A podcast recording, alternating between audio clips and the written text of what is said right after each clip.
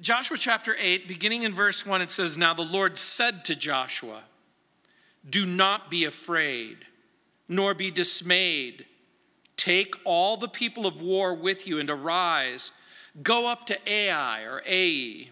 See, I have given into your hand the king of Ai, his people, his city, and his land, and you shall do to Ai or Ai and its king as you did to Jericho and its king, only its spoil and its cattle you shall take as booty for yourselves. Lay an ambush for the city behind it.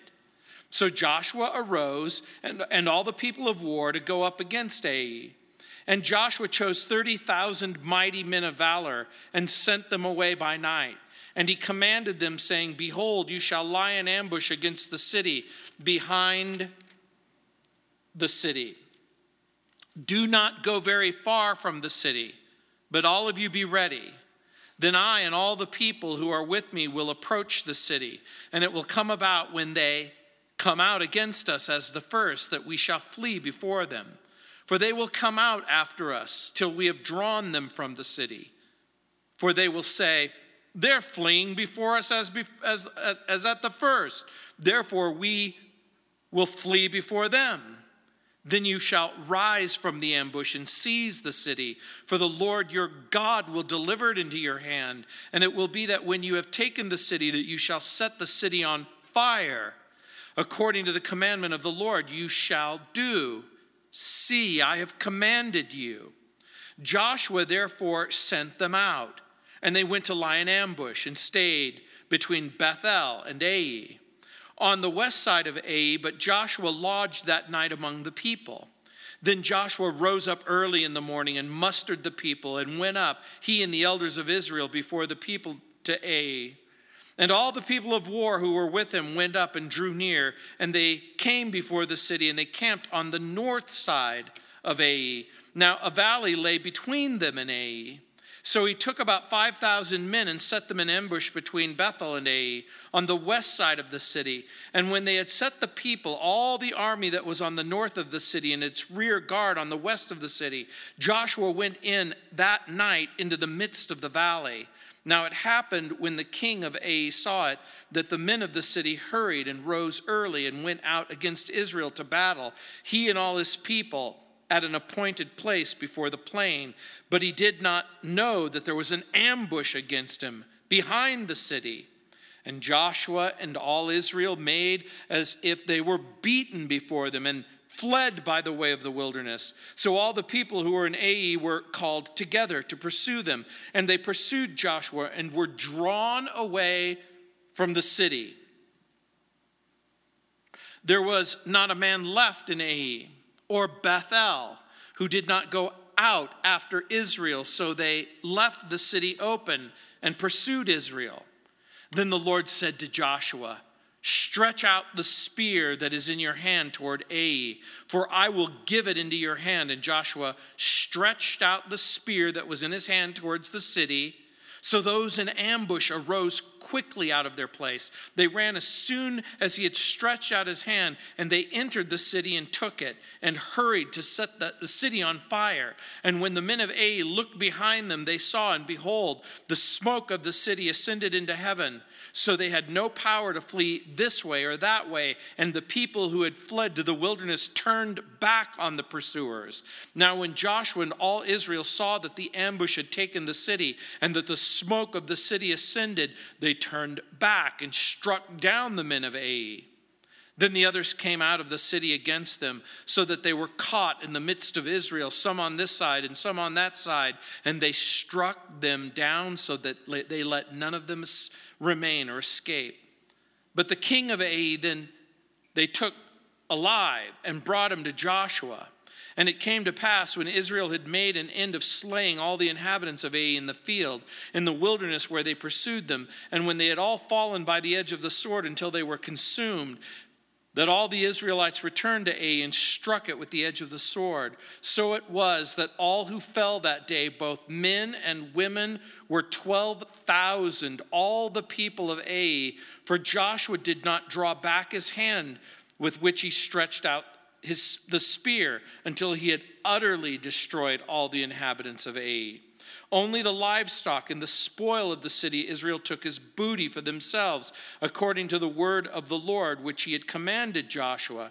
So Joshua burned Ai and made it a heap forever, a desolation to this day. And the king of Ai he hanged on a tree until evening. And as soon as the sun was down, Joshua commanded that they should take his corpse down from the tree cast it at the entrance of the gate of the city, and raise over it a great heap of stones that remains to this day. Now Joshua built an altar to the Lord God of Israel in Mount Ebal, as Moses, the servant of the Lord, had commanded the children of Israel, as it is written in the book of the law of Moses, an altar of whole stones over which no man has wielded an iron tool and they offered on it burnt offerings to the Lord and sacrificed peace offerings. And there, in the presence of the children of Israel, he wrote on the stones a copy of the law of Moses, which he had written. Then all Israel, with their elders and officers and judges, stood on either side of the ark before the priests, the Levites, who bore the ark of the covenant of the Lord, the stranger as well as he who was born among them. Half of them were in front of Mount Gerizim, and half of them in front of Mount Ebal, as Moses, the servant of the Lord, had commanded before that they should bless the people of Israel. And afterward, he read all the words of the law, the blessings and the cursings, according to all that is written in the book of the law. There was not a word of all that Moses had commanded which Joshua did not read before all the assembly of Israel, with the women, the little ones, and the strangers who were living among them. You thought that was a long chapter. Can you imagine now being forced to listen to me read Genesis, Exodus, Leviticus, Numbers, and Deuteronomy, you should be thinking, wow, we're in good shape. Now, remember what we've learned. The book of Joshua chronicles the children of Israel's crossing of the Jordan in chapters 1 through 5, conquering their enemies, chapters 6 through 12, claiming the inheritance, chapters 13 through 24. No wonder it's been called God's book for victorious living. But sometimes the Christian experience is setbacks, defeats, failures, difficulties. We overcome, and then sometimes we're overcome. We walk carefully, and then sometimes we slip catastrophically. Sometimes we hit the target. Sometimes we miss the target. We find victory in Jesus, and then we disappoint Jesus. We return to his love and his care. We know that his presence and power is available to us. So, now again, the context remember, Israel has experienced a great victory at Jericho, a resounding defeat at Ai. In the land, the children would have to listen and obey and march and fight battles, not absent the Lord, but with God's instruction. And remember what I've constantly reminded you of of this book. Just like the children of Israel are called to occupy the land, and you remember there are people living there who don't want to leave. It becomes a type and a picture of your life in Christ as Jesus begins to occupy you. And there are things in your life that don't want to leave, that want to remain and be a part of your life and dominate your life and manipulate your life and make your life miserable. But you're called Christian. You're called to live a life of obedience and abundance. So the Lord's going to give Joshua a new plan to defeat Ai in verses 1 and 2. The Lord's going to instruct Joshua to set an ambush by placing troops behind the city. And then he's going to exercise a series of brilliant tactics that Joshua will execute in order to capture the city in verses 3 through 29. That includes setting the ambush in verses 3 through 9, and again in verse 12. Then staging the attack in verses 10 and 11, and 13 and 14. And then feigning, pretending to retreat in verses 15 through 17. And then signaling the men for the ambush in verses 18 through 20. And then capturing the city in verses 21 through 29. And so the Lord will even use their failure as an advantage in the present battle plan against their enemy. And this is going to become an important point in your life as well, especially if you've ever experienced a time in your life that could only be described as disappointing. That God wants to use that for your good and for his glory. And so, in the first two verses, I want to show you something. In order to take advantage, the people of Ai are confident that they could defeat Israel again. And again, God is going to use this for the children of Israel's advantage. So again, look at verse 1. It says, Now the Lord said to Joshua, Do not be afraid nor be dismayed. Take all the people of war with you. Arise, go up to Ai. So I have given into your hand the king of Ai, his people, his city, and the land. Now, again, right off the bat, you should be able to note the reason why the Lord can say to Joshua, I don't want you to be afraid, and I don't want you to be dismayed is because God's favor has returned. Why has God's favor returned and been restored? Because they've identified sin and they've forsaken sin and they've purposed in their heart to obey the Lord. And the same is true in your battle with failure or, or with difficulty or with defeat. It's when you do what the New Testament says. You confess your sin, knowing that He's faithful and just to forgive you and to cleanse you from all unrighteousness. So there's a identification of the problem and then a willingness to deal with the problem and then judge the problem. So God doesn't forsake his people. And by the way, these are the exact same words that Moses spoke to the spies at Kadesh Barnea when he sent them into the land for the very first time. These are also the exact same words that Moses gave to Joshua when he's entrusting the leadership, the guidance, and the direction of the children of Israel into his hands. And again, it's the same words that we've already read about in our study in the book of Joshua in chapter 1, verse 9, where the Lord says, Don't be afraid, don't be dismayed. Again, the Lord was ready to lead. If Joshua was ready to listen, Israel suffered a devastating loss. And remember, for at least two reasons Achan or Achan's sin and then also underestimating the enemy. Remember, those were the two big problems. They, they exercised sin and disobedience and they underestimated the enemy. And sometimes that's exactly what we do. We hold on to our sin and we underestimate the power of the world and the flesh and the devil.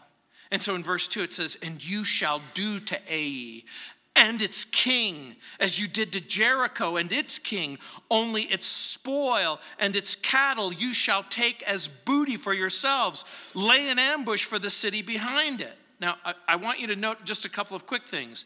The Lord wanted to turn Ai from the place of defeat to the place of victory. You should Know that and think long and hard about it. Because the same is true in our lives when we experience setbacks. The Lord wants to take the place of difficulty, disappointment, even failure, and put it and make it a place of victory. Unlike Jericho, you probably already got this. The Lord now gives permission to take the spoil and the cattle for the people. And you should be asking yourself that question. Well, why, why was it forbidden at Jericho, but now it's allowed at Ai? Did you wonder about that? I'm going to answer it two ways. The first way is to remind you that God's prohibitions aren't always the same, that the Lord reserves the right to do things according to his, own plans and purposes. What he has prohibited at one particular point in your life, he may allow at another point in your life. And what he has allowed, he may prohibit at another particular point in your life. But I want to point something else out to you. Do you remember Achan's sin? He saw a wedge of gold and some silver and a Babylonian garment. Now, again, I want you to think about this. If he had just waited a few more days, there's going to be another city and there's going to be another destruction and there's going to be an opportunity for him to haul away more loot than he can spend in a lifetime. Now, again, I want you to think about this. What God may prohibit at one particular time in your life, He may allow at another point in your life. Remember what part of the point of the sin is it's to desire what was forbidden. And then now all of a sudden, God says, I'm going to do things differently. Now remember, Jericho was defeated by supernatural means. Ai would be defeated the old fashioned way, through hard work, by real battle. And so, number one, the Lord encourages them. Number two, he re- explains to them that one of the ways to receive victory is by doing exactly what the Lord commands. And that's what this big section between verses 3 and 13 is all about. So it says in verse 3 So Joshua arose and all the people of war to go up against Ai. And Joshua chose 30,000 mighty men of valor and set them, sent them away by night. Now the plan is simple send these troops to Bethel by night place another 5,000 troops between Bethel and Ai in verse 12. And then, but one of the things that I think has good merit as I've done study in this section, some have suggested that the word thousand here may be rendered chief or officer. And it may mean that there weren't 30,000 troops, because again, it's hard to hide 30,000 troops and their movement in order to have an ambush. Some have suggested that the word is chief or officers, which would mean that that 30,000 number isn't 30,000 people, but 30 Israeli commandos who are going to have to hide in a particular place and make themselves small they are literally going to carry out an Israeli commando raid. And that makes way more sense to me. That there are substantial amounts of people, but I'm going to I suspect that that's probably the case. Now, remember, for those of you who are wondering, well, I thought the Bible um, was accurate in every single way. It is accurate so far as it's been correctly translated. And there are words and that, that are sometimes there's interpositions and, and numbers that, that sometimes don't add up. Is it 30,000 troops or is it 30 troops? I personally probably think that the better translation is 30 chiefs or officers at this particular moment. So again, the Lord's going to use conventional war to subdue the enemy we Christians shouldn't be alarmed or amazed if God delivers the enemy through supernatural means or through conventional means or through conventional medicine or through conventional discipline. Jericho is taken one way, Ai is going to be taken another way. The challenges and the difficulties and the enemies and the obstacles that you face might be taken one way or the other. You could have maybe been born again by the power of the Holy Spirit, and you lived a life of chronic addiction or chronic drunkenness or chronic whatever else it was. And God, by the power of His Holy Spirit, for reasons unbeknownst for the rest of us who struggle with all kinds of addictions, God supernaturally delivered you. And for some of you, you lived a life of brokenness and difficulty. And God did supernaturally deliver a number of different aspects of your life. But then there are other aspects of, the, of your life that is, are, are proving difficult, that require hard work. And you're wondering, well, why would God deliver me from this, but He allows this to hang on to, to my life? Well, again, God works in different ways under different circumstances. And in verse 4 it says, And he commanded them, saying, Behold, you shall lie in ambush against the city, behind the city. Don't go very far from the city, but all of you be ready. Now, again, think about this. If you're having 30,000 troops stationed near the city and not far from the city, would it be difficult to hide 30,000 people? Yeah, I'm going to suggest to you that that's probably the case. And it says, in verse 5 Then I and the people who are with me will approach the city and will come about when they come out against us at the first, that we shall flee before them. You get the picture. Um, there are three contingents, and we're going to talk about the contingents in just a moment. In verse 6, it says, For they will come out after us till we have drawn them from the city. For they will say, They're fleeing before us as at the first. Therefore, we will flee before them. In other words, Joshua is using their overconfidence in the previous victory as a tool. In verse 7, it says, Then you shall rise from the ambush, seize the city, for the Lord your God will deliver it into your hand. And it will be when you have taken the city that you will set the city on fire. According to the commandment of the Lord, you shall do. See, I have commanded you. In other words, they're going to burn it, they're going to erase any evidence of it. In verse 9, it says, Joshua therefore sent them out, and they went to lie in ambush and stayed between Bethel and Ai on the west side of Ai, but Joshua lodged that night among the people. Then Joshua rose up early in the morning, mustered the people, and went up, he and the elders of Israel, before the people to Ai. And all the people of war who were with him went up and drew near, and they came before the city and camped on the north side of it. Now there was a valley that lay between them and Ai. So he took about 5,000 men, set them in ambush between Bethel and Ai on the west side of the city. And when they had set the people all the army that was on the north of the city and its rear guard on the west of the city, Joshua went that night into the midst of the valley. Now, again, in verse 14, 15, and 16, there is a description of three distinct groups of soldiers. Now, again, I suspect that there's 30 brave commando soldiers hidden behind the city.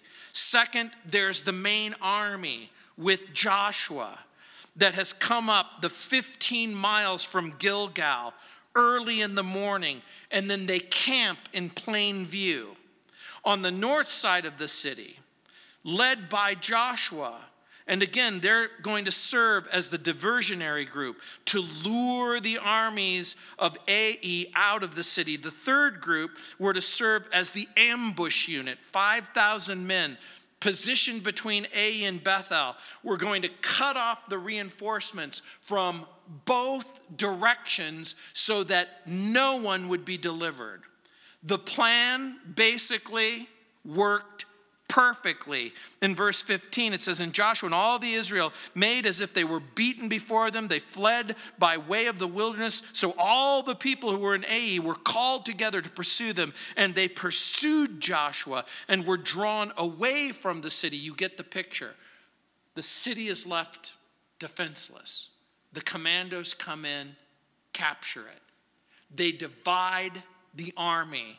Remember Joshua's strategy to divide the country so that they can occupy it.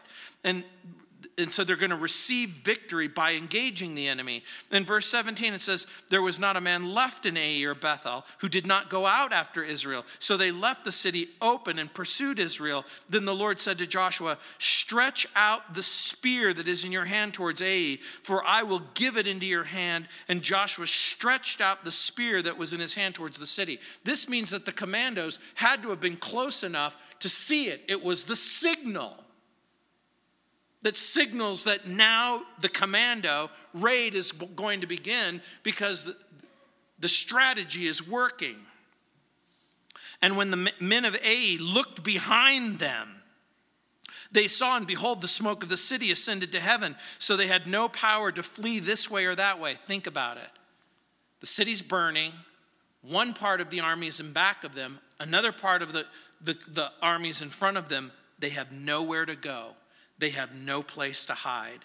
And it says in verse 23 But the king of Ai they took alive and brought him to Joshua. And it came to pass when Israel made an end of slaying all the inhabitants in the field in verse 24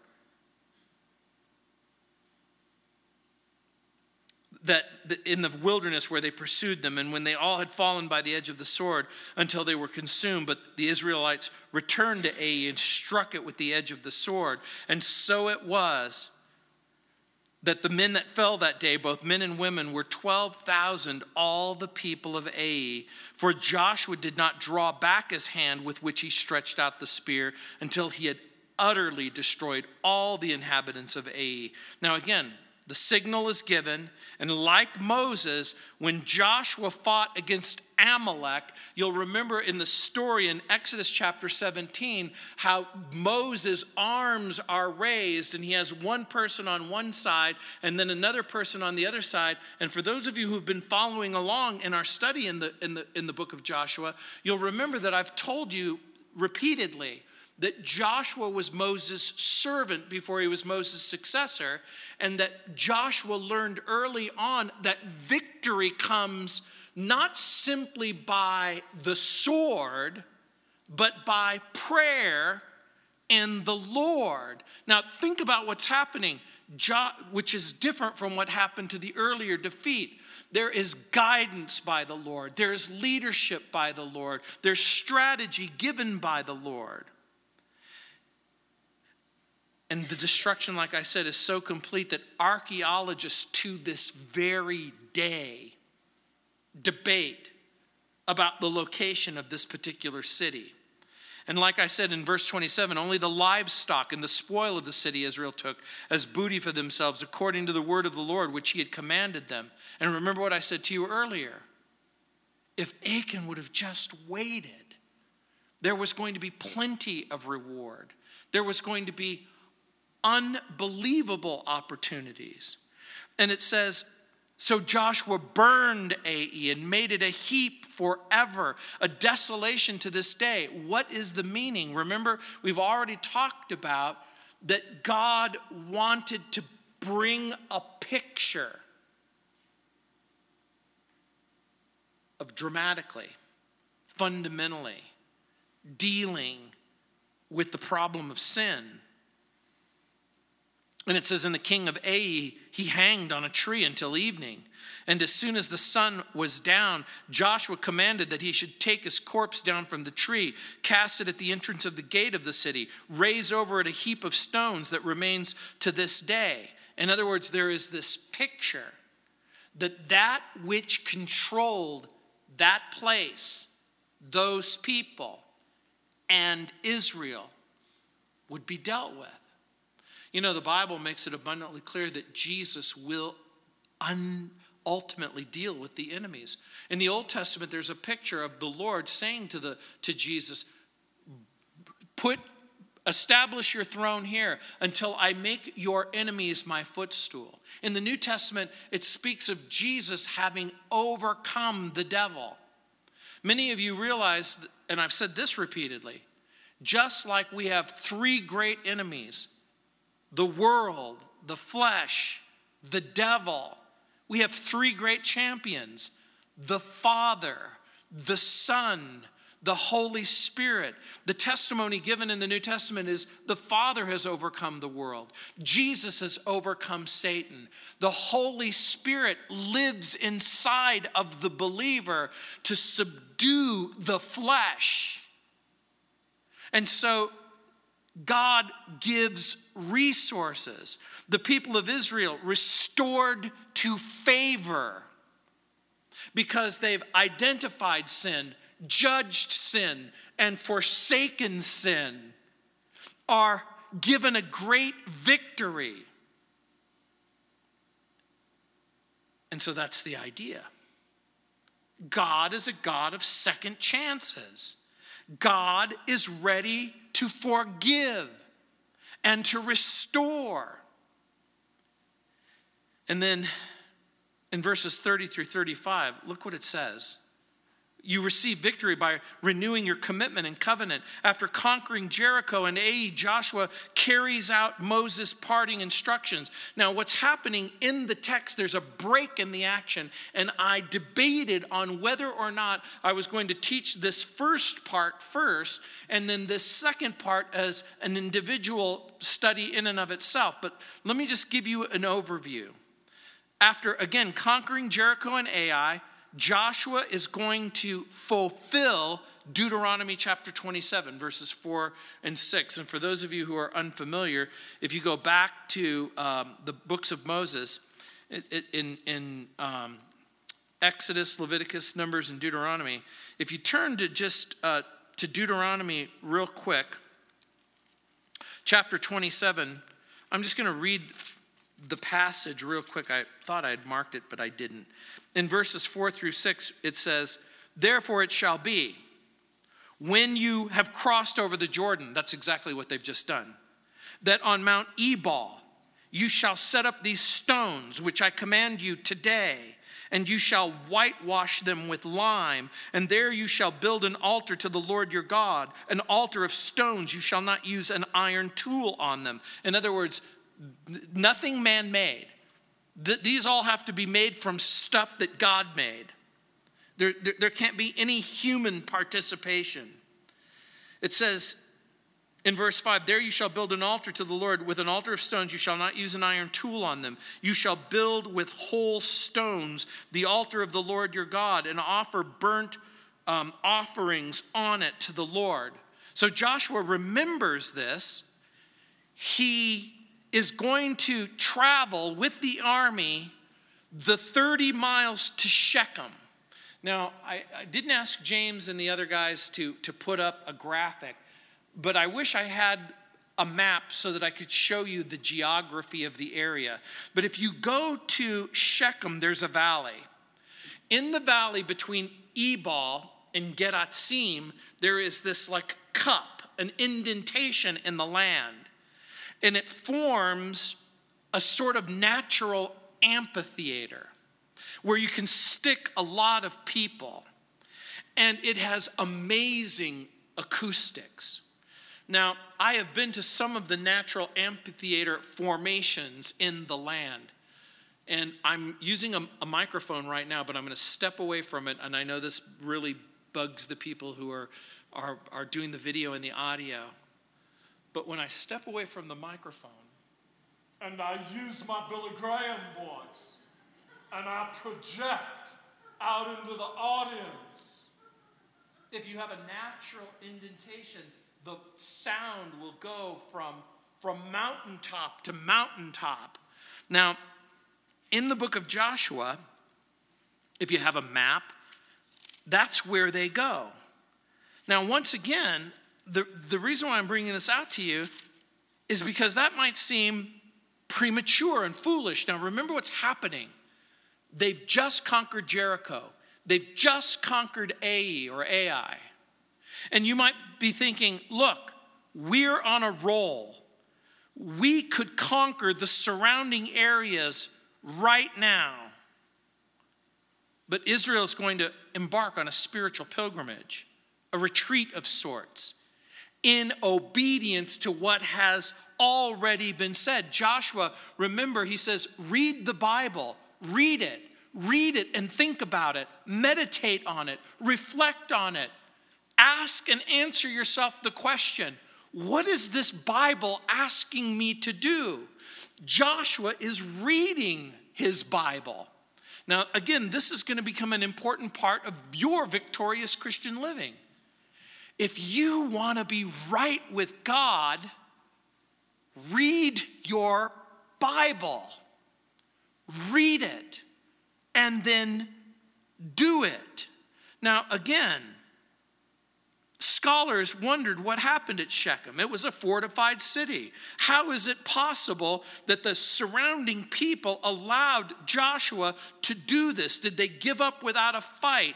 Um, was there some resistance? Oddly enough, the Bible is silent on this subject.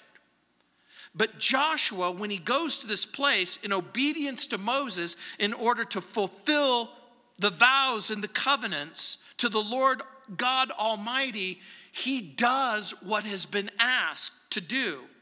And it, again, it's going to involve three significant ceremonies. He builds an altar of stones on Mount Ebal. This is a place where the sacrifices are offered. He erects stone pillars, whitewashes them, and then writes copies of the law on them. And then he reads the law to the people. He begins in Genesis and goes to Exodus and then Leviticus and then Numbers and then Deuteronomy. In verse 30, it says, Now Joshua built an altar to the Lord God of Israel on Mount Ebal. Now, again, Mount Ebal has been called the Mount of Curses or the place of curses. So Joshua is going to place the tribes of Reuben, Gad, Asher, Zebulon, Dan, Naphtali on one side of the valley. He will build an altar to the Lord God of Israel on the Mount of Curses. Why is that? I know, strange noises coming from the back.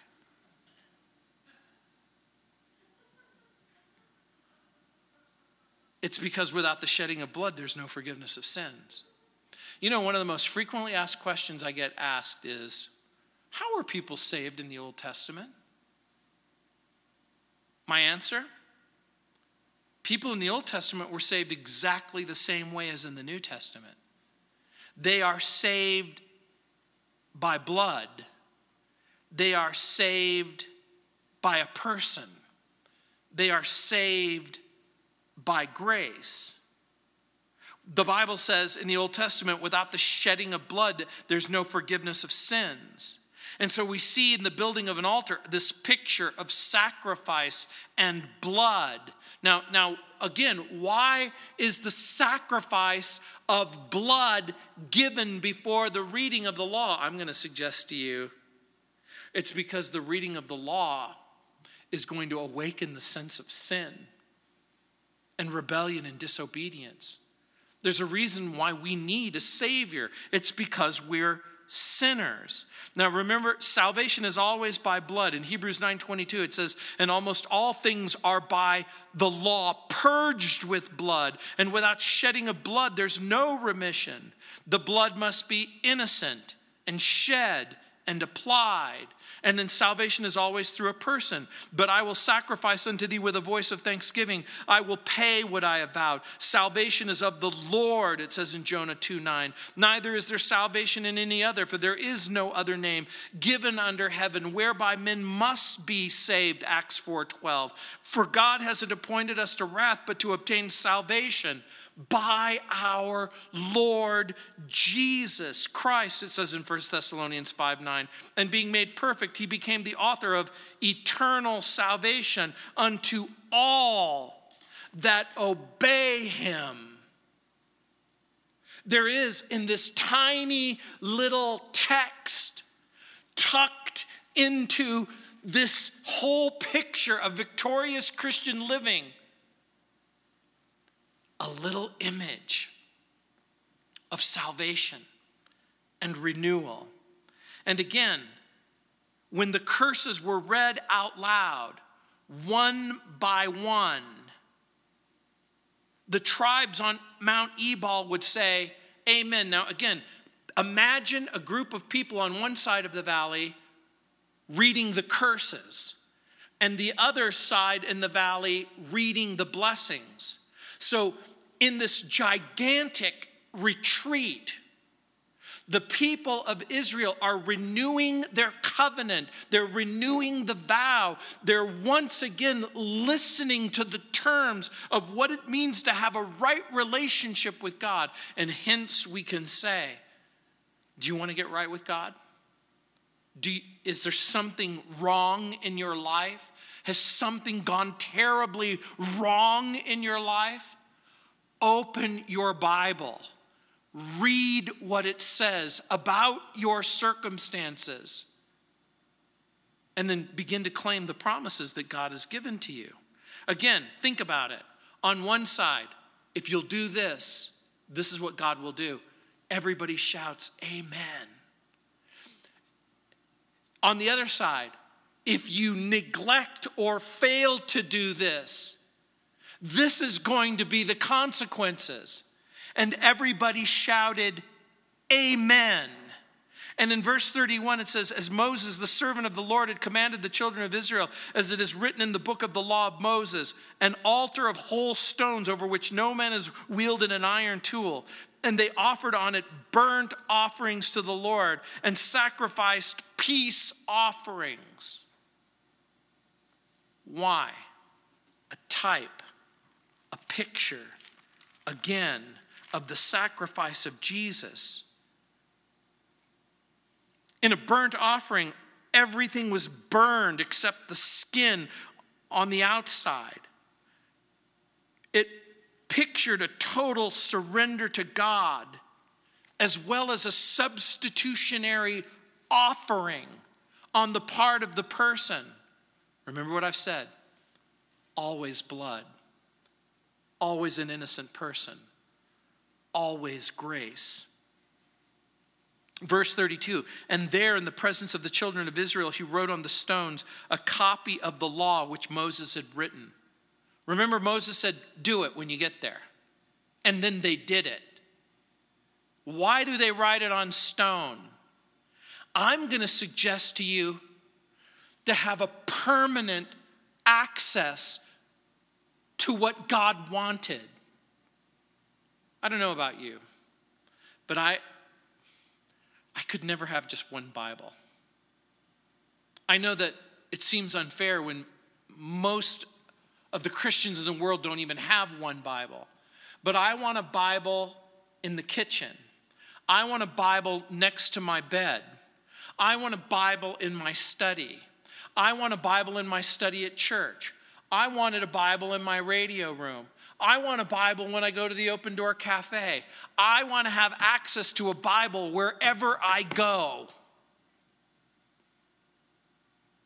And when it was written on stone, there was a permanent record of what had been written. In verse 33, it says, Then all Israel, with their elders and officers and judges, stood on either side of the ark before the priests, the Levites, who bore the ark of the covenant. Remember what that is? That signifies the presence of God in the midst of his people. To who? The stranger, as well as he who is born among them. Half of them were in front of Mount Gerizim half of them in front of Mount Ebal, as Moses, the servant of the Lord, had commanded them that they should bless the people of Israel. And again, Mount Gerizim, the place of blessing. And like I said, Joshua places Simeon, Levi, Judah, Issachar, Ephraim, Manasseh, and Benjamin. And afterward, he read all the words of the law, the blessings, the cursings, according to all that is written in the book of the law. There was not a word of all that Moses had commanded which Moses did not read before the assembly of Israel, with the women, the little ones, the strangers who were living among them. Now, I want you to think about this. Everyone gets it. Why? Because everyone is accountable for it and responsible to it. So now think about what's happening. The people affirm the law of the Lord is the law of their land.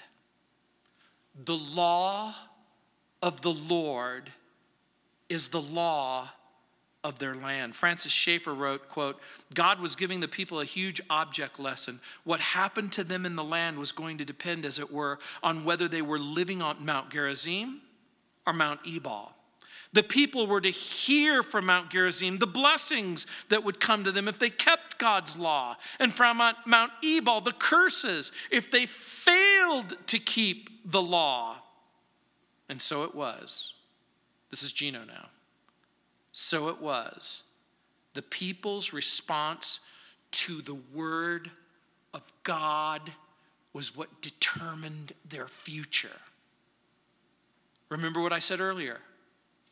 If you want to get right with God, open your Bible, read it, see what it has to say.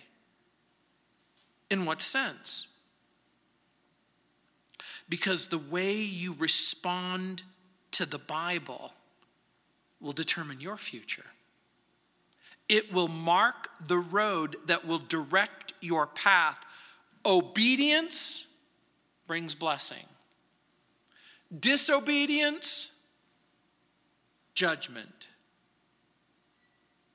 And you would think that our nation would have learned this lesson, don't you? You know, there was a time when much of this nation's laws and justice was predicated on some sense of virtue, some sense of truth, some sense of dignity, of the reality that there are things that are fundamentally right and things that are fundamentally wrong. Clearly, the law of the land is not the law of our land. Our country has no desire to enter into a covenant with the Lord.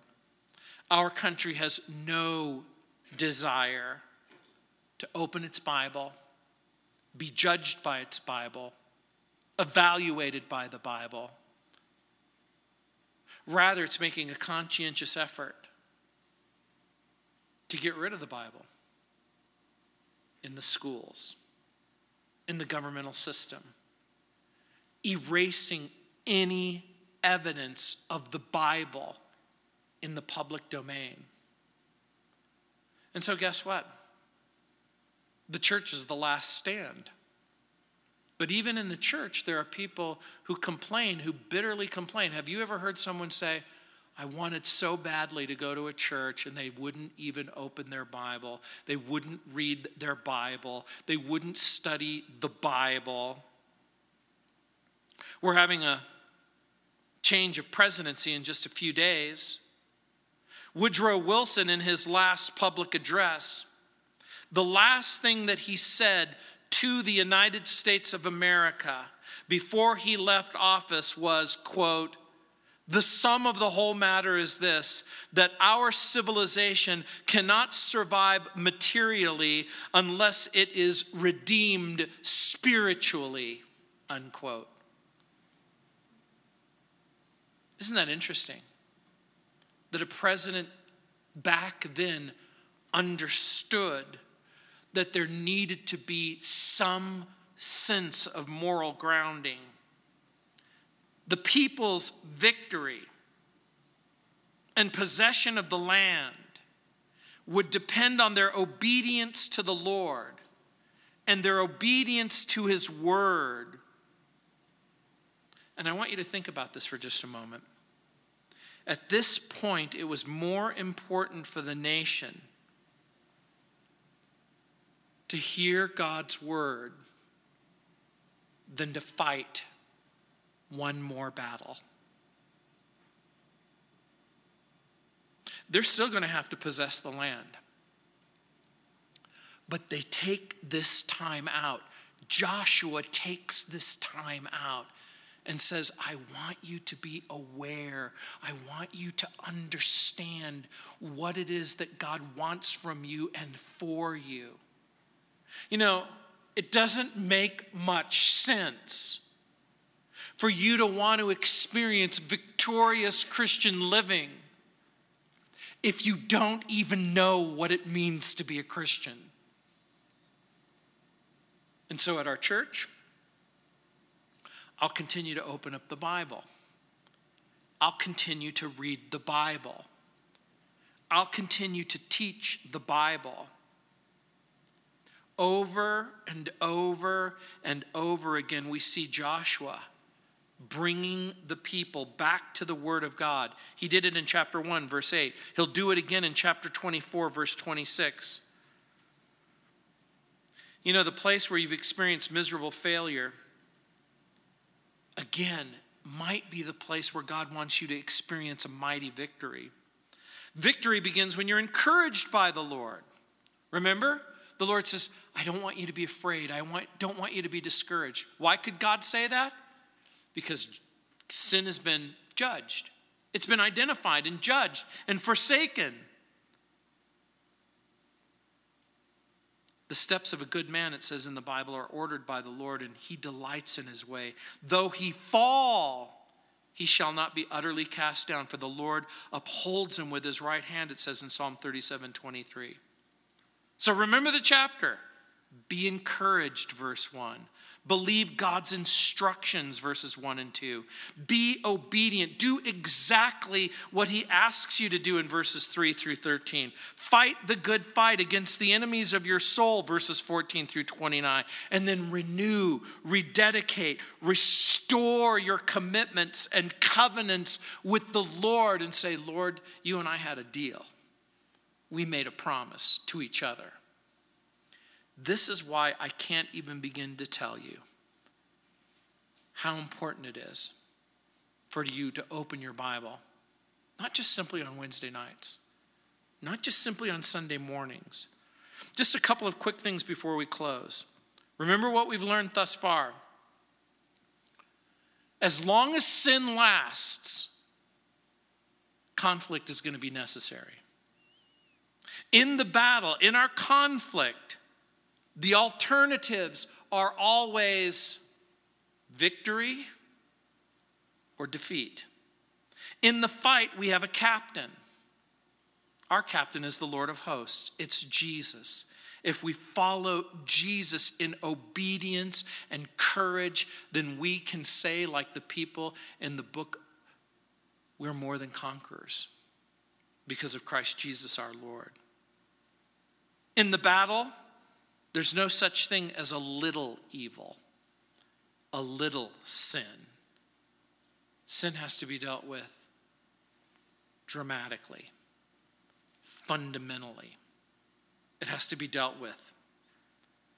And again, in this battle, if we suffer setback or defeat, we can discover through prayer and confession and forsaking of our sin and reading God's word on how to get back on track. And remember, in the battle, the work of conquest and subjugation of our enemies, it may not be sudden. You may not just have an overwhelming victory. The battle that you're engaged in might take time. And determination and discipline. You may not have a sudden success, you may have a gradual success. And we've learned that divine help and human effort aren't always mutually exclusive. Is God there to help you? Yes. Does God help those who help themselves? In sometimes. This is not to be taken to mean that you contribute to your own salvation or that somehow you make it possible for you to go to heaven. That's not what I'm saying. But what I am saying is that on this journey that's called the Christian life, sometimes you're going to have to open your eyes and sometimes close them. Sometimes you're going to have to open your mouth and sometimes shut it Sometimes you're going to have to open your heart and sometimes close it. You're going to have to open your heart to Jesus and you're going to have to close your heart to sin.